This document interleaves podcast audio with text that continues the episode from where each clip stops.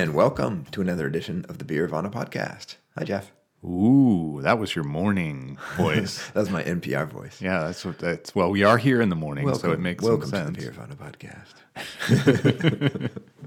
First, the news. Uh, hi, Jeff. How are you?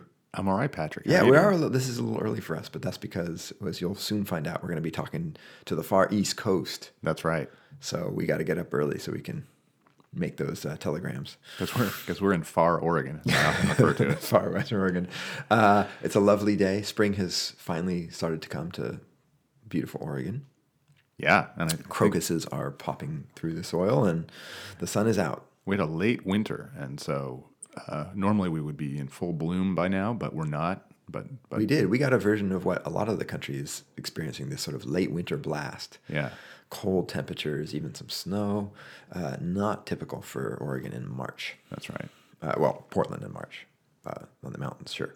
Uh, so, uh, welcome to the Beer Bottle Podcast, of course. With me, as always, is Jeff Alworth, author of The Secrets of Master Brewers, the Beer Bible, and available in one month. Two weeks. Two Sorry about that. Got to up, update that. I was going to say, it was one month last time. Yeah. Two weeks, The Widmer Way from Ooligan Press. Uh, you had just been um, talking about all the uh, book readings and stuff you're going to do for that. So, it's pretty exciting. And there's some like cool video. Uh, yeah, they've made a trailer for the the book, which I have never seen any of my other publishers do. All so good, all good books have a trailer. uh, it's pretty cool. Are you featured in it? I am not, but the cool, but the reason it's it's especially cool is because they have old archival footage of Rob and Kurt Widmer, That about whom the book is about. I got too many abouts. you know what I, you know where I'm headed there, um, and so it's a really cool. They, they About clean- whom is the book? uh, yeah. Anyway, it's very cool. They cleaned up the the video so it looks like they're uh, not from the distant past. Nice. Yeah, it's nice. Sporting mustaches and short shorts and everything, right? Yeah, yeah, cool. Uh, you can also find Jeff blogging at Beervana, uh, and he tweets at at Beervana. That's right. And with me is uh, Patrick Emerson, who is a professor of economics at Oregon State University. Thought for a second you almost forgot who I was there. I started reading it, and I, I was reading my own paragraph, and that was not that was not getting me there. Uh, you blog at Beeronomics. Uh, yeah, not really. I tweet more at I'm sorry, you tweet at Beeronomics. Yeah, Yeah. I, I You do have a blog. I, the two blogs I still exist, my old blogs, but right. I haven't visited them in probably over a year for the beer one, and probably over three years for the economics one. Yeah, Uh, blogs never go away. They just But I still decay tweet. slowly. I still tweet from time to time. Um, but you know, that's old technology. This is now we podcast. now we Su- podcast. supersedes everything. So, uh, okay, You podcast at Beeronomics. that's from, Or at Beer- uh, sorry, at Beervana, yeah, that's right. say. Uh, I do try to blurb my. The, actually, that's about half of my Twitter content is, is promoting Promoting po- this, yeah. yeah, uh, for my three followers. Okay, so today actually uh, is going to be a fun pod. Um, we are excited to welcome a special guest. Uh, J. Nikol Jackson Beckham is a professor, a scholar, a homebrewer, a poet, an activist, and a blogger.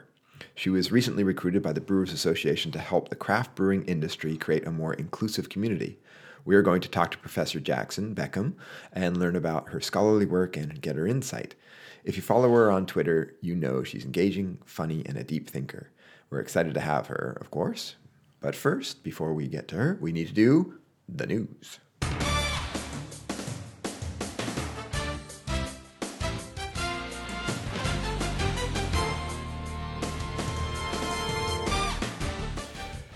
All right, let's start in Utah, uh, the great state of Utah, where legislators have made an historic, if incremental, move to increase the allowable alcohol content in beer from 3.2% uh, alcohol by weight to 4%. It's an illustration of how antiquated the law is, that it's still measuring beer by weight. Everywhere else, the content is measured by volume. Uh, Utah's law would increase the content from 4 to 5% ABV uh, uh, by volume. Uh, legislators defeated a bill that would have raised the limit to 4.8% alcohol by weight or 6% alcohol by volume. There you go, Utah. We- joining, kind of joining the modern world, but but very tentatively. Yeah, when I first read this, we just had a little chat before the pod, and I, of course, my experience is Colorado, where that was just the grocery store rule, and you could get the regular beer. You know, in the in the in the bars and in liquor stores at regular um, alcohol by volume uh, percentages. Uh, but no, not in Utah apparently. No, Utah is a Mormon state in which I lived for two and a half years and got to see this up close. Uh, if you go to a brew pub there, they're making IPAs that are 3.2% because, or 4% really, by by the way we think about beer, because that's the law.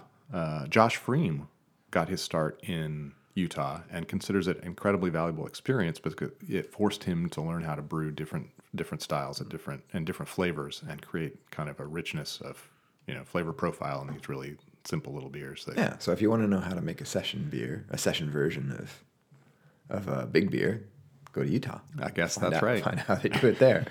uh, yeah, that's um, that's pretty archaic. Yeah. Well, it's the there's a there's a church there that has a lot of. Uh, I've heard about this Yeah. church. LDS. Yes, I, Yep. uh, uh, you can get a strong cup of coffee though, right? There's no.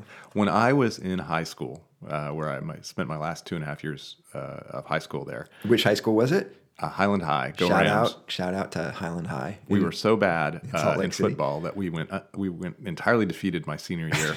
and then when they had the junior versus senior football thing, the juniors crushed the seniors. It was humiliating. Oh, but anyway, uh, the um, to, to to your coffee point, Yes. there were no coffee shops allowed in the city of Salt Lake when I was growing up. You had to create a separate private club. And Right. you, you could go in there and you could join the private club and you buy a cup of coffee. so Coffee clubs. it was uh, it was a weird it was a weird place to be a young a young uh, So high school student. So what you're saying is Utah's slowly making its way into the 20th century. That's right. That's right. They're they're they're finally shaking shaking the dust off that prohibition thing and, and moving right out of the 1930s. Uh, okay, uh, we'll start. We'll stop picking on Utah now. That's right. Well, let's go to a neighboring state Yes. uh, where uh, the beer world learned uh, and was excited to learn that uh, Wynkoop, yeah, Wynkoop, that's Yep. how you pronounce it. Yep. Uh, brewery founder John Hickenlooper was uh, going to join the Democratic field for president. Uh, although his more relevant qualifications include two terms uh, as or uh, Colorado governor and mayor of Denver, Hickenlooper is uh, actually leaning in quite heavily to that his business experience too. So uh, Yeah, he's, that's- he, he's he's really running as a brewer partly as uh, as his portfolio. So I lived in Denver when he first started mulling uh, his um, bid for the uh, uh, mayoralship. oh wow, Mayor, mayor, You were there a long- mayoralty or mayoralship. I don't think he was. I think the election was after I left, huh? uh, or may have been right before I left. Oh, you were there a long time ago. I wasn't there a long time ago, but uh, that's what was what what my point was going to be was um, he was well known as a as the uh, the owner founder of Wynkoop Brewery, and so he had all of this sort of business credential. And this was a time in which Colorado was still a pretty uh, red state, but Denver was pretty blue, and he was that moderate compromise candidate and did very well as a mayor. Was had a lot of success and and had a lot of um, uh, good publicity. That's probably the wrong way to say it, but um, got a lot of credit uh, for doing a good job in, as a mayor. And then he became uh, the governor, and at that time, that was just at the sort of transition when when when Colorado was quite purple. So he was a real centrist candidate, uh, but he has a very good sort of uh, folksy affect. Right. Uh, he's he's a good speaker, um, not like super uh, bombastic, but you know. Uh, connects well, I guess is the thing. So it'll be interesting, but I don't think um, No, I'm not no. really sure he's that exportable. he's he's not going to be president. In fact, I took the uh, rare opportunity to combine two of my passions, politics and beer, and I wrote a blog post about how why he was never going to be president. yeah. And it irritated some people uh, who wanted more hope about that, but I don't see any hope there. So there won't be a brewer as president yet, just yet. I don't think so. Uh, although uh, President Obama did homebrew in the White House, so we got that going for us. Personally, Well, perhaps not personally. Under his direction. Uh, unlike As- as- unlike unlike some presidents, he probably had a lot of work to do. So yeah. his time was quite oh, zing. Moving right along. Okay, so finally, in the news announced just today, uh, Georgina Young has departed Fuller's uh, in England, where she was head brewer, to take the head brewer's position at Bath Ales, uh, the 23 year old brewery acquired in 2016 by St. Austell. Uh, she had been at Fuller's for 20 years. Yeah, so that's kind of big news. That happened. That broke just this morning. So we're actually breaking some news here. Maybe not breaking, but uh, getting getting on some news pretty quick. The fallout from the uh, Asahi sale. Yeah, I think so. Uh, so, um, for those of us that had hoped that Fuller's would not change much, and we would see continuity, this It's is not a already good beginning.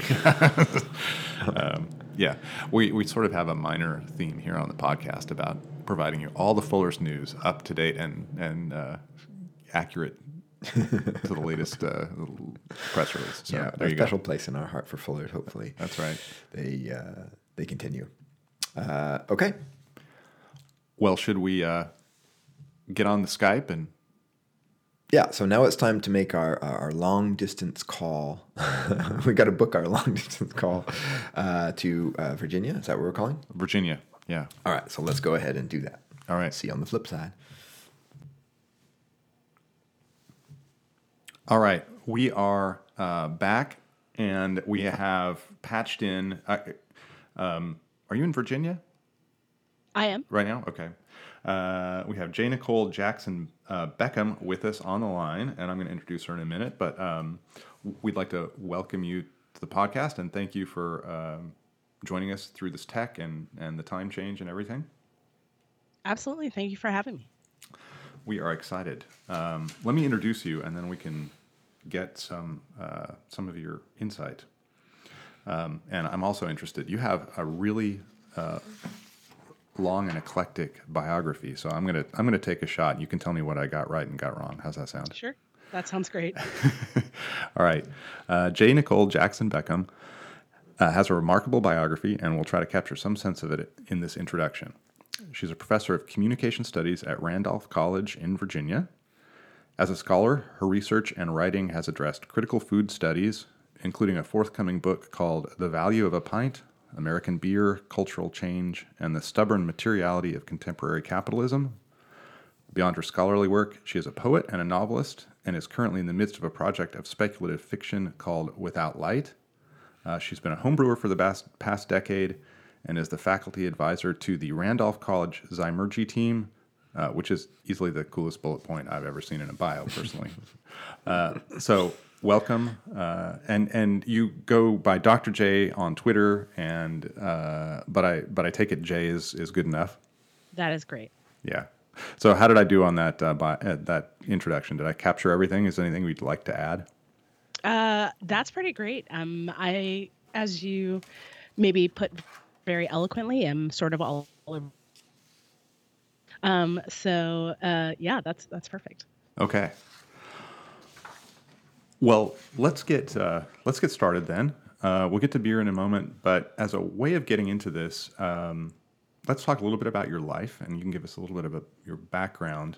Um, if I'm right, you got started uh, when you went first started launching into college with an interest in creative writing, and then that kind of evolved to uh, your scholarly bump the table there your scholarly uh, interests as they uh, led into your phd program and stuff so do you want to give us a little bit of background about your life and uh, how your creative and, and scholarly interests evolved Yeah, sure. Um, and I think for a lot of people, there's always this underlying question as to like, how in the hell did you get from A to B, Mhm. or A to A to H? Um, and so, what, for me, it's really about having a certain set of curiosities that have really never changed. I've just sort of pointed them at different objects.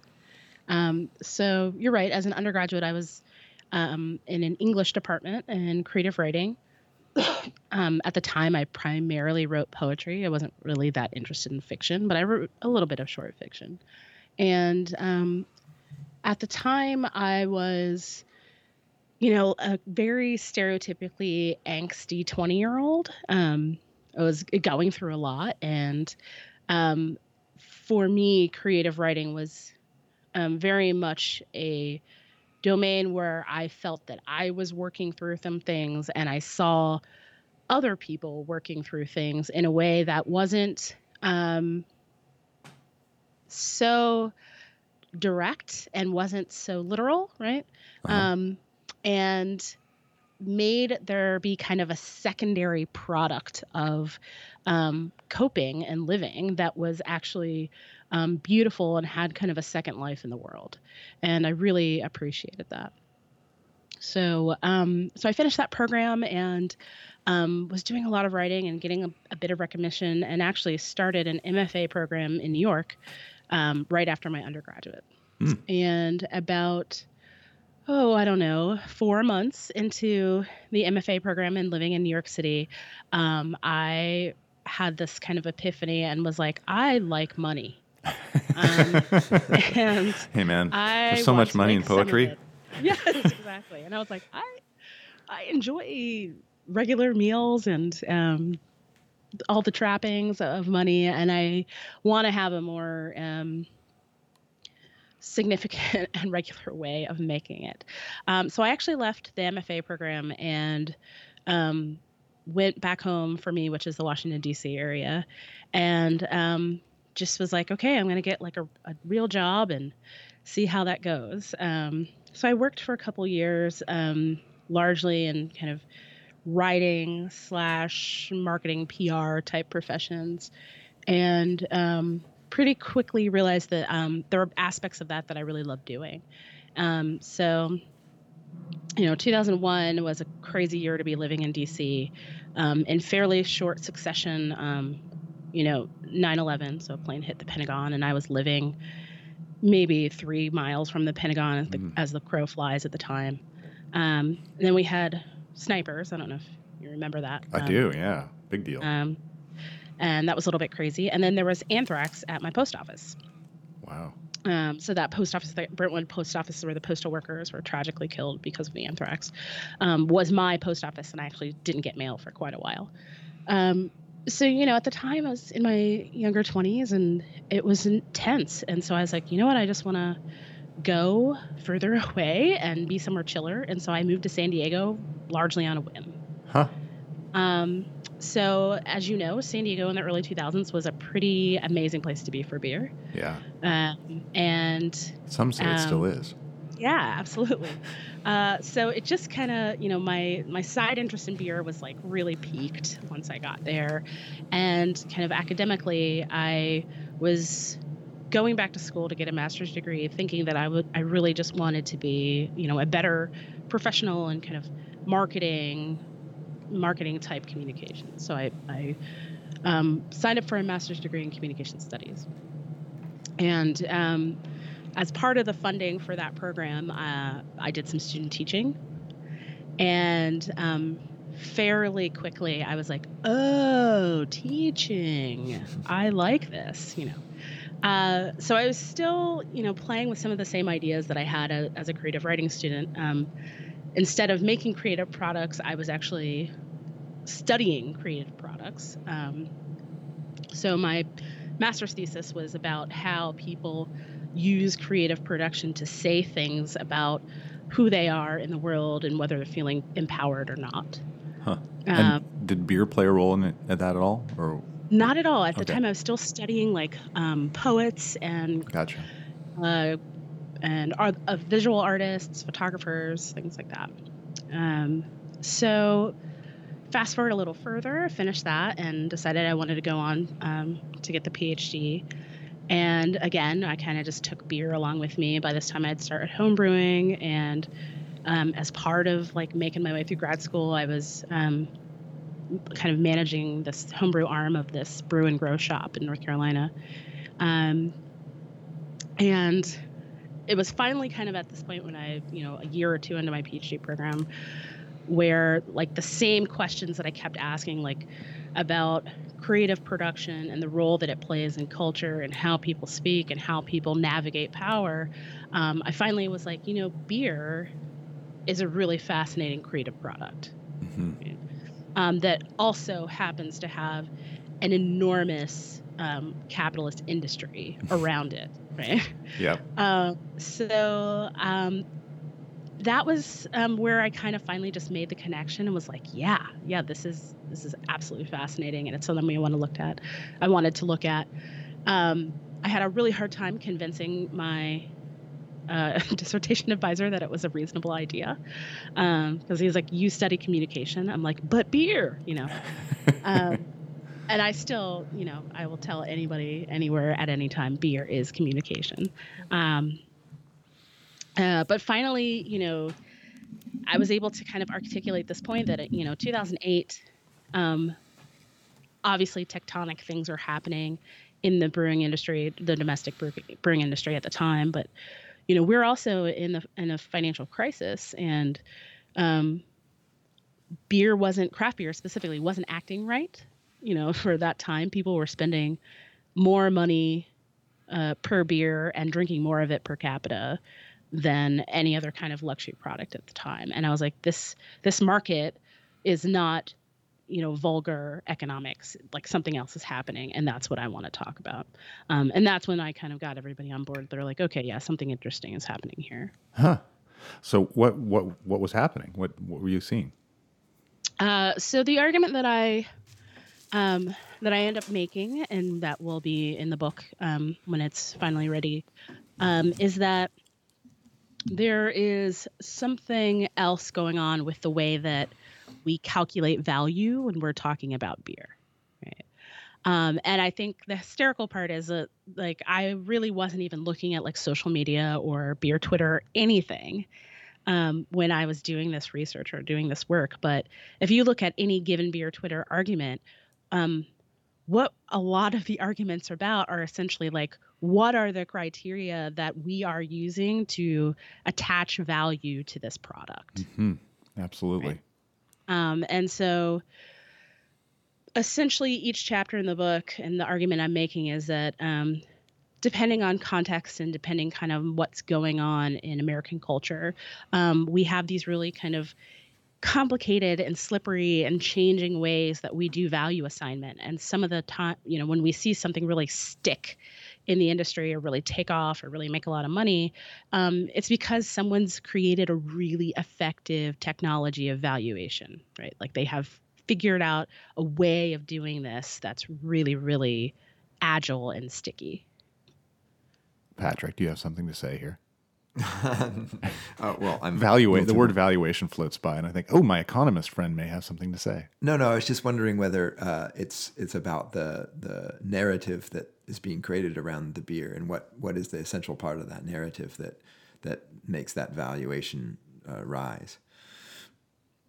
Yeah, absolutely. I think um, it's in one part, kind of what are the narratives or what are the signifiers kind of floating around and then secondarily um, have have they articulated like a just for that narrative? Oh, because sometimes people throw a narrative out there. Sorry um, you dropped out there. you got me? Yeah would you just repeat that one more time? Sure um, so it's it's not just um, not just the narrative, but also that you can frame it within kind of a justifiable calculus. Mm-hmm. So that people say, okay, yes, that's a narrative, and yes, I believe that that narrative is worth, right, attaching value to, if right. that makes sense. Yeah. Um, so sometimes you get narratives or attempts to to to do this, and sometimes people just don't believe that it's a, a realistic calculus, right? You know, um, mm-hmm. like corn corn syrup, right. right? Like the recent thing, like people were like, "Yeah, I hear your narrative," and no, I don't think that I don't think that's reasonable. Uh-huh. Right?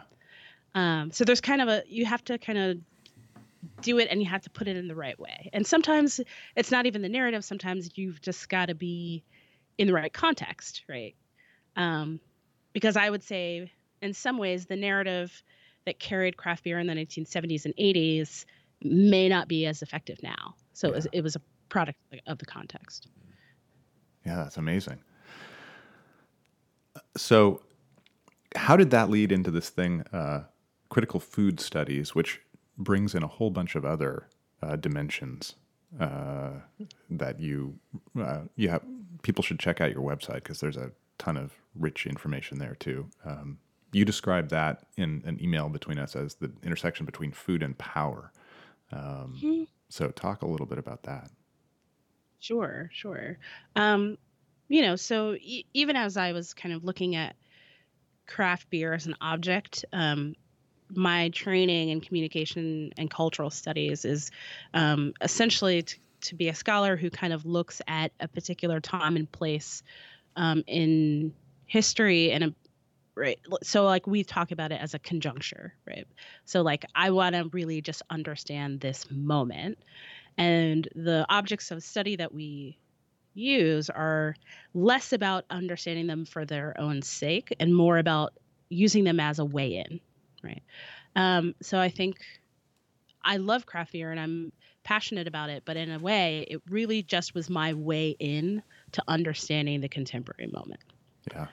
um, so the interesting part is once you kind of frame it like that, you realize, okay, what if I look at other ways in, right? Um, so there's other kind of food structures that I've looked at as well um, to try to understand like what's going on um, in the country. So I think beer was a really excellent way to look at socioeconomic power.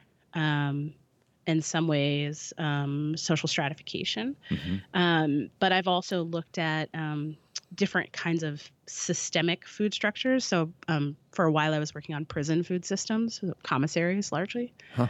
um, and how it is that um, power is articulated through food um, within the prison system, which is. Um, if you don't know anything about prison food, it's actually pretty crazy how how that works. Huh. Um, so, you know, and a lot of people, you know, when they first kind of look at it, they're like, "What in the hell?" But then you realize, um, food is so incredibly ubiquitous; it's impossible for not for it to not have implications with power. Yeah, absolutely. Um, and then once you think about the size of the industries that are associated with food production, food packaging, food distribution, retail, consumption experiences, you realize, okay, we're talking about enormous um, power formations, even when you're talking about beer. hmm Absolutely. So, how does that work with beer? I mean, there there has long circulated. I mean, going back into the uh, late '80s, early '90s, this idea that beer is a craft beer is a, a kind of bourgeois, or yuppie. Back in the, back in those, days, they call it yuppie. Um, Yeah. you know, boutique breweries, all this stuff. uh, uh, did uh, what what was your experience with that? How did did that that reconcile with what you were looking at?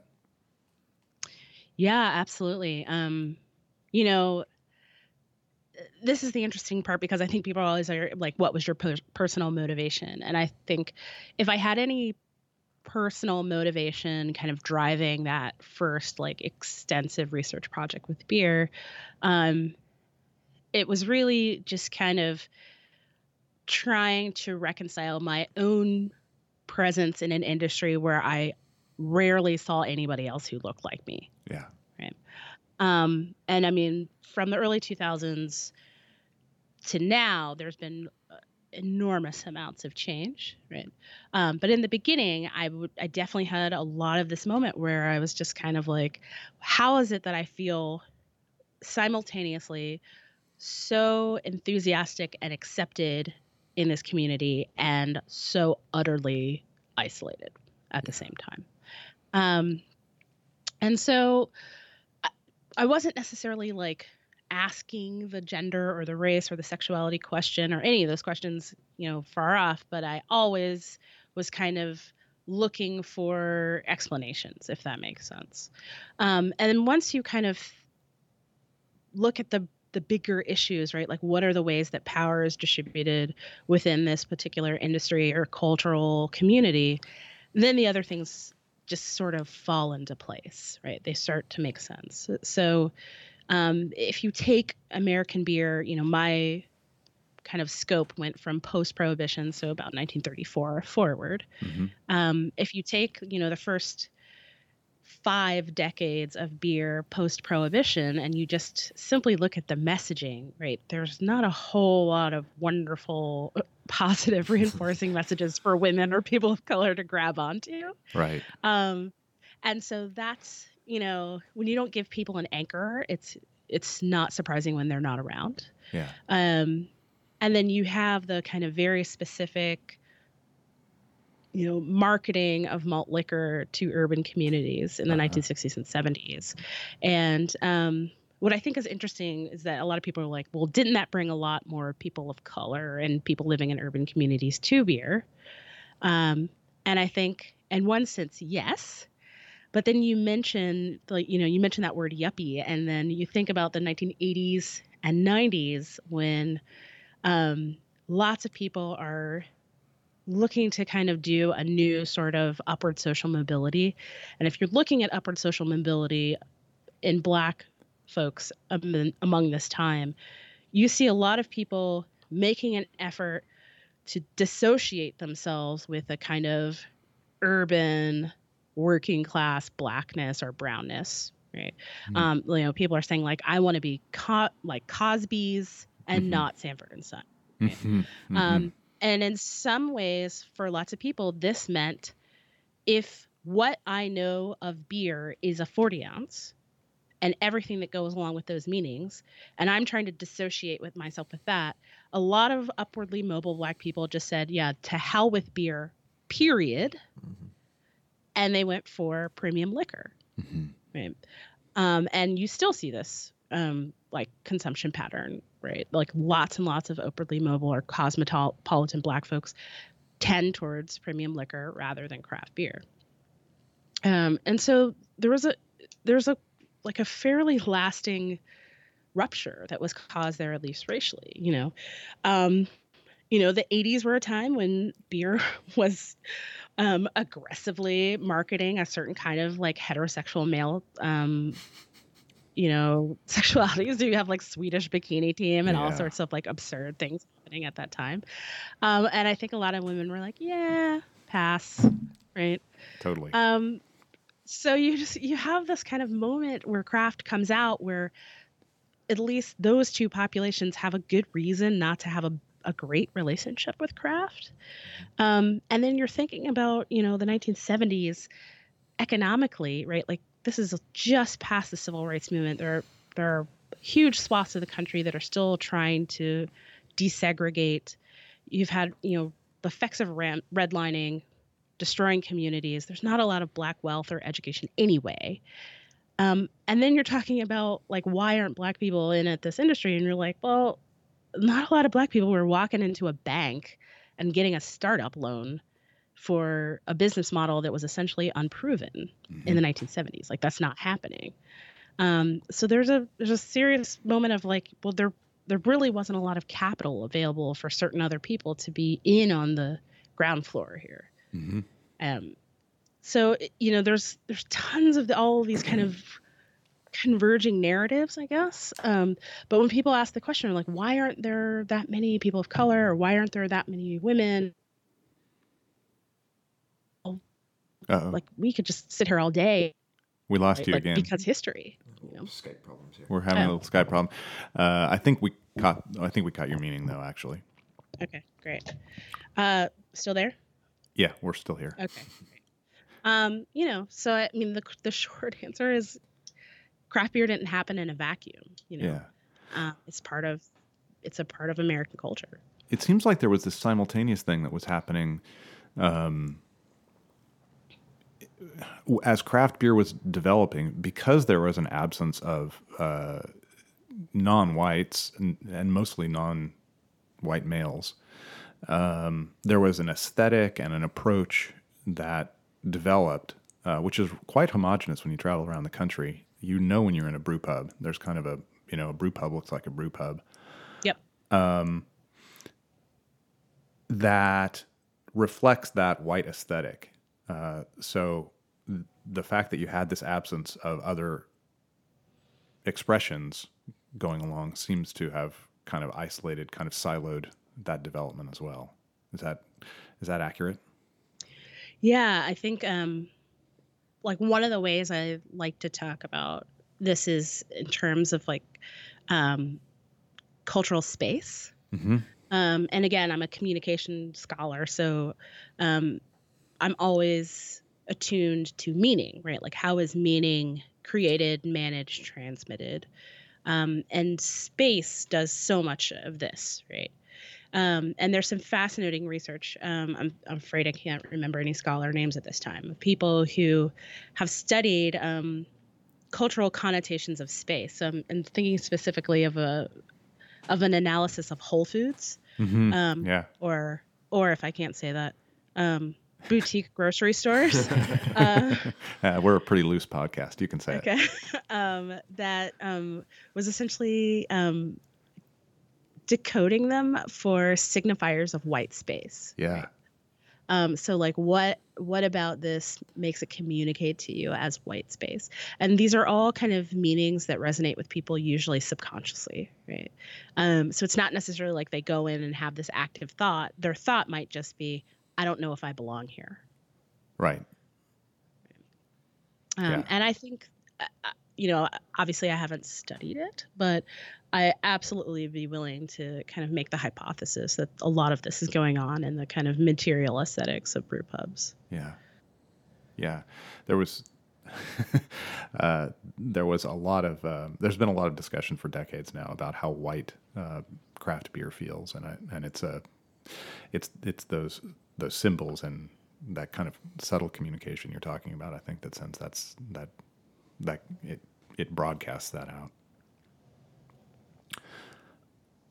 Uh, well, let's talk. So you were um, recently hired, appointed um, to work with the Brewers Association uh, and help them create some kind of sense of uh, the the industry, people in the industry and state guilds and stuff uh, bring other voices into the, the conversation and and create. I, I I I remember reading that you didn't love the word diversity on on Twitter, so mm-hmm. I'm, I'm, dancing around that, trying not to say it, but I don't have another word. So sure.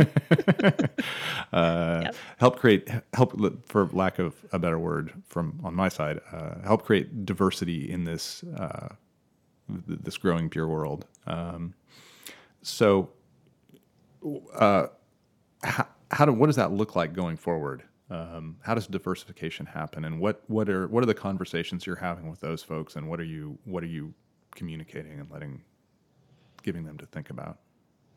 Yeah, sure. So, um, I guess I'll start with why I don't like the word diversity. Yeah. Um, so, two reasons. Um, one, I think it's um, I think it's become a little over determined now, uh-huh. um, meaning like it's one of those words that's got more meaning packed onto it than it um, than it know that it knows how to carry. Right. Um, so it like it it's signifying too much to too many people in too many ways. Um, and once it gets to that kind of over determined point, it doesn't really have any utility as a, as like a marker of specificity, right? Um, so like all the time people are like diversity. I'm like, what did you mean? Right? Did you did you just use that as a euphemism for black? Right? Um, are you saying that as in like, oh gosh, now the PC police are on me? Right? Like it, it could mean so many different things. So right. um, that's one thing I don't like. But the second thing is more functional, and that's simply that diversity is an end state, right? Like we want to have this industry reflect the diversity of all of the people who are in our country, but it doesn't have any. Um, it doesn't say anything about what it takes to get there. Yeah. Right? Um, so lots of times when you say, "Yeah, we want to do diversity," I'm like, "No, diversity is the end, not the process." Right? Yeah, yeah, that makes sense. Um, so I always want to shift people's conversation to, okay, if you want to get there, let's talk about the process. Um, and so I always think of the the process in terms of three kind of pieces inclusion, equity, justice. Okay. All right. And that um, if you are doing those things, diversity is an outcome. Right.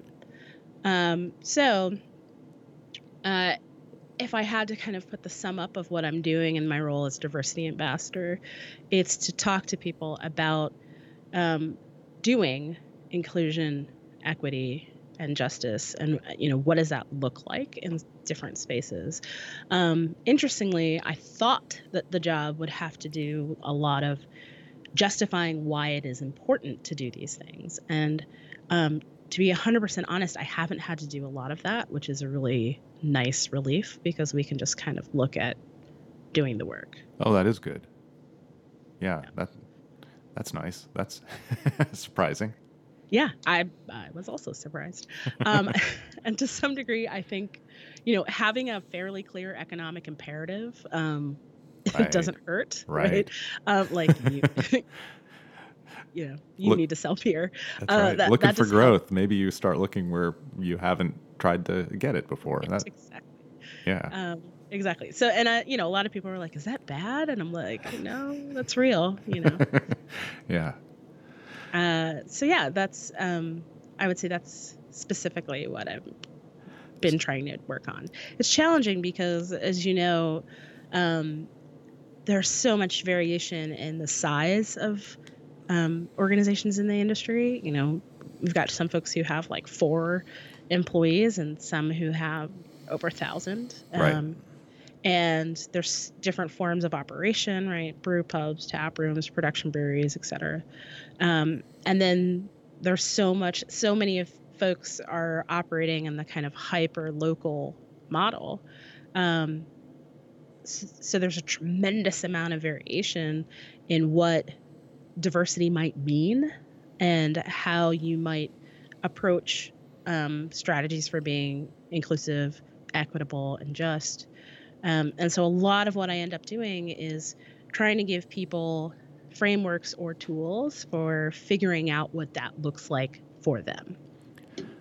And can you talk a little bit about that? And also, I'm, I'm interested in the inclusion, uh, inclusion, equity, and justice component uh, how do you operationalize those? Okay, so um, so lots of metaphors, uh, which I don't know if that's exactly operationalizing, but it kind of helps people see what I'm talking about. Um, so inclusion, I generally just think of this as uh, making sure everyone feels invited and welcome. Mm-hmm. I think of equity as making sure everyone is able to have a comparable experience once they have arrived. And I think of justice as finding the reasons why people might not be able to have comparable experiences and eliminating them. That one seems like the more challenging one. Yes, and it's honestly the most effective one. um, but it, but but that's that's um, for me sometimes the end goal, right? And I usually call that, you know, barriers to access. Um, there's so if you kind of think about it, like if if there's a barrier for a particular group to kind of feeling comfortable and having a relationship with a particular brand, you can say, okay, well, we're going to be inclusive, but that doesn't remove the barrier, right?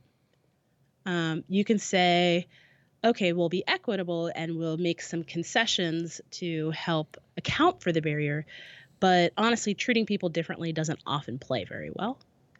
Um, so the kind of just and most effective thing to do is just if possible. So um, I interrupted you and uh, forced you down the the the path of your those three, and you were about to say sure. something else that was interesting too, but I've already forgotten what it was. Do you remember what you were about to say that was interesting? Um, Do you, Patrick? Does anybody? Old brains. Um, let me go back. Um, I was going to say, uh, da, da, da, what does that look like for breweries? Um,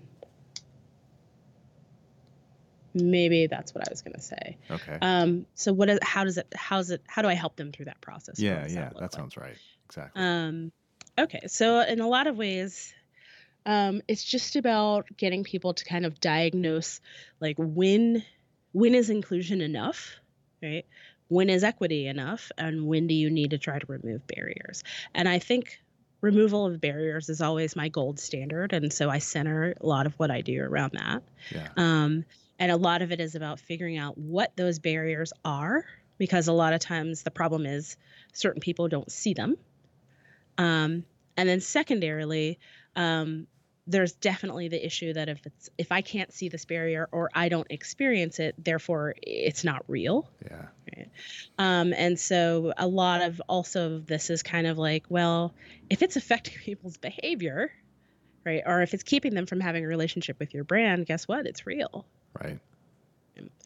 Um, so, you know, that can be a sticky conversation, but, um, you know, I think one of the advantages of being a teacher by trade is that I'm used to having a lot of sticky conversations and I don't mind it. Um, and uh, I think it was one of the reasons why this this position was a good fit. Yeah.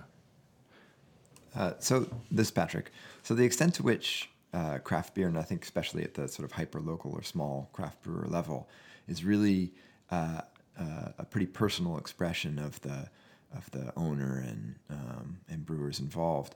Uh, it seems that fundamentally the the if, if you're going to talk about diversity as a as a as an end, um, that really comes down to ownership. So do you think that uh, that will naturally follow from uh, uh, increasing the inclusiveness in terms of um, staff and uh, uh, consumers?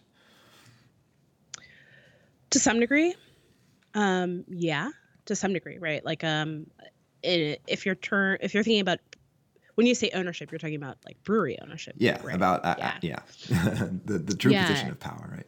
Yeah, absolutely. Um, I think it increases the chances, but I don't know that it ensures anything about ownership because, again, ownership is often a consequence of education or wealth or all sorts of things, Mhm. right? Um, so there's some kind of larger cultural things kind of intervening there, and that's actually one of the types of barriers, um, right, that I think about as far as like, wow, this is um, this is not because of craft beer. It doesn't exist solely within craft beer, but nonetheless, it's a barrier we have to work with. Mhm. Right? Um, so, in some of those ways, you can think about um, how do we intervene, right? Mhm. Um, I mean, because like this gets played out everywhere, right? Because the, the D word skeptics, the diversity skeptics, as soon as you talk about disparities in ownership, they're going to say things like, "No one's stopping you from opening a brewery." right. Right. um, and you're like, okay, so you just made the inclusion argument, Right. right? Yeah. Yeah. Um, so super. Uh, so like, so that we realize that there's nothing to do there. You bump up and say, okay, let's talk about equity, right? Um, and so that's kind of like, okay, so do we have to provide extra for a particular group, right? Um, so that we can kind of offset the effects of um, a systemic injustice. right? Um, and I would say in lots of places, people say yes, right? Let's make mentoring available for this particular group, or let's provide more education, or let's make sure these folks have more opportunities. Um, now that's great, but you again, you are always going to have people say like, why do these people get special treatment, right? Yeah. Um, and so ideally, if you could, the best solution is just to remove the injustice, right? Yeah. remove the barrier. Now, when we're talking about brewery ownership, I don't know that that's something that's in our power. Right. Um, as a community, but when we're talking about smaller issues or things where that are happening in the space of a, of a particular organization, you may very well have the power to remove an injustice, um, and that, right, that's something that moves the needle. Yeah. So you said uh, beer is communication. In my experience, uh, in the the research and writing that I've done, I always say beer is culture. Mhm. And uh, one of the things that you know I've, I've already mentioned it. I feel like when I walk into a craft beer space, it's very white, and I'm and that's a, a reflection of culture. And I'm wondering uh, how uh, you know how do we uh, create spaces that don't feel so white? How do, how, do you? Is there um, a way, even not necessarily changing the space, but if you were a brewery owner and you wanted to uh, look out over your tap room and see a reflection of the city rather than just uh, white faces, what can you? What you know? Is there is there something that that a brewery owner can do, or or people who visit places can do to uh, help? You know, create create that sense of uh, it's not this cultural uh, filter that you have to walk through. Mm-hmm. mm-hmm. Um, you know, I think to one degree, there's absolutely a strong case to be made for representation. Right? Mhm. Um, who you see when you arrive makes a difference. Yeah. Right. Um, that that just is true. Um, but in the absence of like existing representation, um, I think you have to be careful and maybe intentional about um, shaping the meanings in the spaces and uh, with the objects that you have control over. Right. Um, so, you know, right now, I think in craft beer, we have um, the challenge of a weirdly narrow set of meanings being attached to this product. Right? Mm-hmm. Yeah. Um, and I don't think that's something that's just affecting um, groups like women or people of color. I actually think it affects everyone because my sense is that all of the white guys who get kind of lumped in are pissed off about that too. Like they're like, I am a lot different from that other guy, white guy. Why are we all the same? Right. Yeah. Um, so it's weird. The homogenizing of meaning with craft beer is is kind of crappy for everybody right now, to be honest. Um, you know, because a lot there's a lot of people who are just exhausted and honestly a little bit like handcuffed by it. Yeah. Um, so I think every intentional effort that anyone makes to say this can mean something you don't think it means is helpful right even if it's not directly about race or gender or sexuality or any other identity category anytime you attach this product to a new articulation of meanings you're doing some excellent work yeah right um, and so a lot of times the question i get is okay I, but i want to do this how do i do it without being inauthentic or without pandering. Right. right. Um, and I always say people to people like, I love you for asking that question, but take the I out of it. Right. You don't do it. Like go find somebody to collaborate with. Uh-huh. Right? Or go find somebody else who is saying what you want to say better and go do the work of amplifying their voice. Yeah. Yeah. On beer Twitter, uh, and and actually in the real world, there are a few folks. Uh, this is I'm more aware of uh, the black community doing this more than uh, LGBT or uh, women, or well, actually with Pink Boots, I suppose women are getting involved, or the Latino community, but uh, really advocating for um, creating spaces that are non-white and and trying to build that bridge, to the black community. there's one guy named Ducci who's on on Twitter and talking about a lot about that. And he just recently wrote a book about how to do that. Um, are outside efforts like that like this is a, a like a consumer based effort are mm-hmm. those effective that's more like the activist approach instead of the institutional approach what do you see the role of, of folks like that playing in in this endeavor i think it's absolutely critical Absolutely, unquestionably. And I think it's interesting because, um, from an organizational standpoint, or even from the kind of industry standpoint, it can be exciting and terrifying to work with groups that are consumer driven. Yeah. Because they don't don't necessarily have a set of priorities that a business owner does. Right. Um, however, I think that um, for my money, it's one of the most important you know partnerships that needs to be made in fact to this end um, you know i have two seminars at cbc 19 um, coming up in denver and one of them is specifically how to work with consumer driven groups in order to move the needle on diversity. Um, so i have a panel of um, bunch of people from a bunch of different consumer driven groups that represent different populations that are not always associated with craft beer. Um, so I've got somebody from beer culture coming. Um, I've got somebody from um, Queers Making Beers, it's a homebrew club. Um, SoCal Cerveceros, that's a Latinx homebrew club.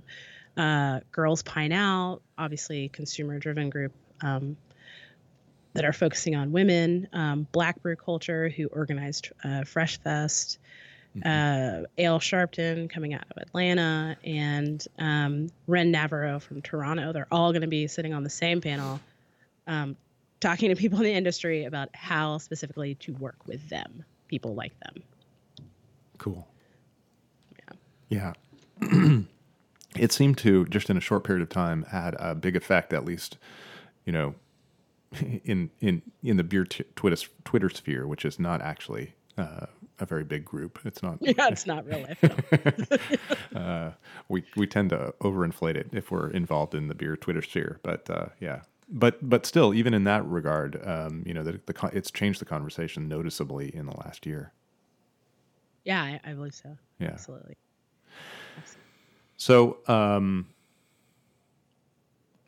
we've taken a lot of your time. I'm sensitive to that. Uh, is there anything that uh, I haven't asked you that uh, you'd like to share with us that um, I'm missing? Um, I'm sure there is, but something that is essential that uh, you want to pass along. You know, um,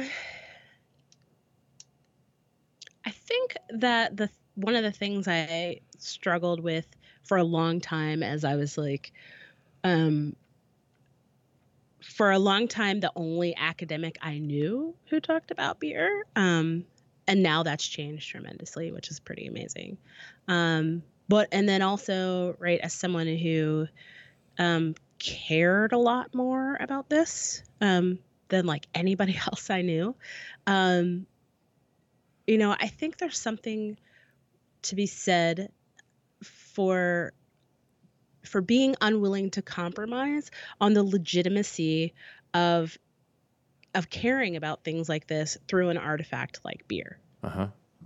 Um, because you know, sure, it's supposed to be delicious and it's supposed to be fun, and it and we associate it with you know leisure and social connection and all of these things. I absolutely believe that, but I also think it's okay for it to be the center of really important or really uncomfortable or really abstract conversations. That's okay too, right? Um, and I think, you know, this particular industry has so much potential um, to do good work beyond itself. It's one of the reasons, you know, why I'm so passionate about it and why I I thought working in this capacity um, with the Brewers Association and beyond was going to be something productive. Um, because th- there's there's something here, you know, at the risk of being like sentimental, there's something special about, you know, an industry that in the particular moment continues to explode and continues to diversify and is pathways to small business ownership and has people rethinking relationships between raw ingredients and consumers and communities and right like what all other functions can you we serve while also making a living you know? Um, there's so there's so much wealth there not just monetary wealth but intellectual wealth and creative wealth and community wealth to be mined. And um, you know i don't want to ever feel people to ever feel like they need to pull back from asking those kinds of questions or making those kind of statements because it's just beer, right? Mm-hmm. Like in my mind, there's no such thing of just beer, right? Yeah. Um, it's beer, and like for me, that's big and profound and amazing. Yeah, and sometimes uh, you need to get into a sphere that is not natively polarizing and and and difficult. Uh, in order to have these more difficult conversations in a safer space. And I, have mm-hmm. often felt like I, I used to write about politics, and a phrase I'm fond of is politics divide and beer unites. Yeah. Um, so there are ways in which uh, you take a, a, phenomenon as broad, as widespread and broad as beer, uh, where where its native uh, kind of feeling is bringing people together, then mm-hmm. you, you yeah you have an opportunity to start bringing dif- disparate people together. And and you know you mentioned business uh, is often on the forefront of uh, social change, and you know the uh, the military places you don't actually expect uh, social change to happen often are the places they happen. So there's no reason to think beer couldn't be one of those agents of change yeah. too. Absolutely, absolutely. Well, all right. That's a wonderful place to end on a hopeful note. In 2019, we love hopeful notes. Absolutely. Thank you so much for your time and your insight. This was as rich as I expected it to be. Thank you so much for having me, guys. Um, I love having these kinds of conversations for sure. All right. All right. Thank you, Professor. uh, and You can. Uh, I, do you, should we plug your website? Where should where should people find you if they want to learn more about what you're doing? Oh, that's a good question. Uh, so, well, I'm actually weirdly between websites right now. Okay. Um, so maybe don't plug in anything. Um, okay. But, um, well, You're widespread on run? the internet, so uh, yeah, it's a little bit weird. people can uh, people can probably just uh, track you down by typing your name in, and that's yeah. uh, uh, J Nikol N I K O L uh, Jackson Beckham. So Yep. look for Yep. look for her online, and and uh, again, I I highly encourage anyone who's on Twitter to to follow Jay because she's got a lot of interesting stuff to say. Awesome. So, all right, we will leave it there, and uh, we'll see you uh, online and around the world, and uh, keep following what you're doing. Outstanding. Um, Oops. Okay, so that was a little bit, bit of abrupt ending. Uh, our apologies. Uh, Dr. J was talking about um, potentially making it out to Portland. Uh, so my apologies, Dr. J, for cutting you off there. But uh, if you do make it out to Portland, please look us up. We had a we had a Skype error right at the end, which actually, if you're going to have a Skype error, the end is the place to have it. Yeah, yeah. There were, and there were a couple little spots in there where Skype sort of cut out strangely, uh, but I don't think it was too um, uh, disruptive. So, uh, thanks very much uh, to uh, uh, Dr. Jackson Beckham for um, uh, joining us on the pod. That was a really interesting and uh, uh, and good conversation. We're just uh, uh, talking about. Uh, uh, diversity in, in brew houses, hopefully one day leading to diversity in ownership, because more and more, at least around Portland, you see uh, people who've learned their trade by working for one brewery to go off and start their own. Yeah, and we, uh, I think it's exactly right. She made the point. Diversity can mean so many things, and there is one way in which diversity is already starting to happen, and that's among women in the industry. We're Yes. starting to see much greater penetration, and if that looks like, and it, and it probably does, looks like the process happening, then what you see is it's it's extremely rare for female brewers to be in the business, and then there's a few, and then that creates more interest in other women to come into the industry because they see women in the industry, and then there's more and more, and then they rise to senior levels, and then eventually you start to have parity. Yeah, and what's and that's exactly what she was alluding to too in Yeah. terms of in terms of the pubs themselves, and and I think uh, I, I think it's also the sort of the same kind of chicken and egg dynamic with uh, consumers. Yeah. Uh, so. Uh, okay, well, that was um, really kind of her to join us and spend so much time. It was, and uh, I really enjoyed that. So I hope you did too. Yeah. Uh, so we have no mailbag. Yeah, and let's let's uh, we're going to make a strong appeal now, a strong and specific appeal. We were off uh, the air or the pod air, whatever that is. Yeah. Uh, I'm not sure how you're supposed to refer to it. yeah, for uh, weeks there, and it kind of interrupted um, the conversational element. Uh, but we would love to hear what you have to say. So so please send in some uh, comments and questions. Um, Suggestions for future pods. yeah, all that stuff. This was a, such a rich conversation. I can't imagine that some of you out there don't have a comment or a question or an opinion that you'd like to weigh in with, or an experience. Maybe you uh, work in a brewery or own a brewery and have seen some effective uh, processes there. Um, share those with us. Uh, let's get the dialogue going back. Uh, back back on. Um, I think we are sort of back on track. I think we're going to start podcasting routinely again. So if you if you uh, if you send us in something now, a comment, we will have it on in a couple of weeks when we come back for the next pod. Right. So So, please do. Uh, you can always um, find us if you'd like to send us feedback. You can email at uh, Jeff at Jeff at beervanablog.com or you can veer, visit the Beervana blog Facebook page. Or tweet me. Uh, any of those things will work. We'll use any medium we get it. Uh, comment through, we will we'll throw it up here. Yeah, yeah, you can send us comments on the Twitter. Uh, those, thanks very much for listening to the podcast. We'd like to encourage you to rate us and subscribe to us on iTunes, Stitcher, Google Play. No, I don't know where we are on SoundCloud. I, don't know, I know we're on SoundCloud and iTunes. Yeah. uh, um, uh, uh, by rating us and subscribing to us. It helps other listeners find us. So please, uh, please do so. Yep. Uh, Jeff blogs, of course, as we mentioned, the Beervana blog, and he tweets at, at Beervana. Patrick tweets at uh, Beernomics. And we have no beer. We have no beer. It's, early. It's still early. We're so- teetotalers this morning, I guess. so we have nothing to cheers with. But I'll just say cheers to you, Jeff. And cheers to you, Patrick. All right.